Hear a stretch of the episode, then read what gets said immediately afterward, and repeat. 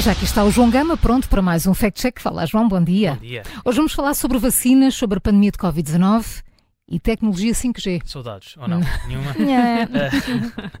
Ora, a verdade é que a pandemia Ainda. nunca deixou, ainda, nunca deixou de ser debatida nas redes sociais. Neste caso, as publicações que estão a ser partilhadas no Facebook alertam para humanos ciborgues vacinados e explicam que a pretexto da vacinação contra a Covid-19, milhões de pessoas estão inoculadas com nanotecnologias de rastreamento 5G.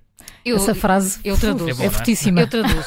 Quem tomou a vacina contra a Covid-19 eh, pode ter a localização rastreada graças ao, ao 5G. E apita, não E é? apita, pi, pi, E pi, pi, apita pi. tudo, eu fico na dúvida se não serás a autora desta publicação, que se explicar isto tão bem. Uma espécie Mas, de flight radar, mas para pessoas. não é? Exato. Exatamente, exatamente, exatamente. Os Nunca nos dados- perdemos, nunca nos perdemos assim. E os dados são depois armazenados em servidores no Reino Unido, mas também no resto do mundo. Ai, João, eu sinceramente já perdi a conta ao número de pessoas que foi vacinada contra a Covid-19. Ora, até março de 2023, Maria João foi qualquer, qualquer coisa com mais de 5,55 bilhões de pessoas em todo o mundo receberam pelo menos uma dose da vacina. São contas do projeto Our World in Data da Universidade de Oxford. Feitas as contas de outra maneira, até março de 2023, 72,3% da população global tinha sido vacinada pelo menos com uma dose.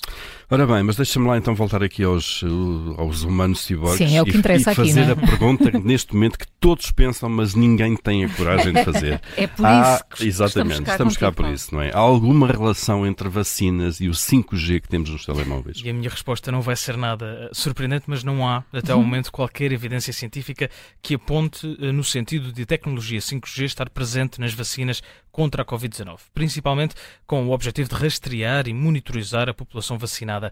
Nós fomos consultar a longa lista de ingredientes das principais vacinas para combater, eh, que foram desenvolvidas para combater a pandemia no mundo ocidental. A Pfizer, a Moderna, a AstraZeneca e a Janssen contêm nanopartículas lípidas que servem para transferir o RNA para as células e não para transferir o 5G de um lado para o outro. Olha, o que importa aqui não é a pergunta do Paulo, mas é dos especialistas. É unânime ou não é unânime?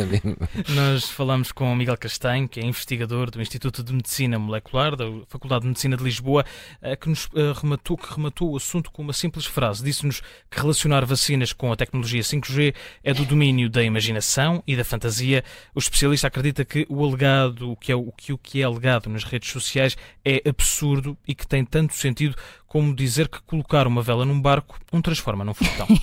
Está tudo dito, vamos então ao carimbo, João. É um carimbo vermelho, não é verdade que as campanhas de vacinação em massa para combater a pandemia tenham tido o objetivo secreto de criar humanos ciborgues vacinados. Especialistas falam de uma teoria de imaginação e de fantasia e não há nenhuma evidência científica que relacione qualquer vacina ao 5G para a população ser localizada.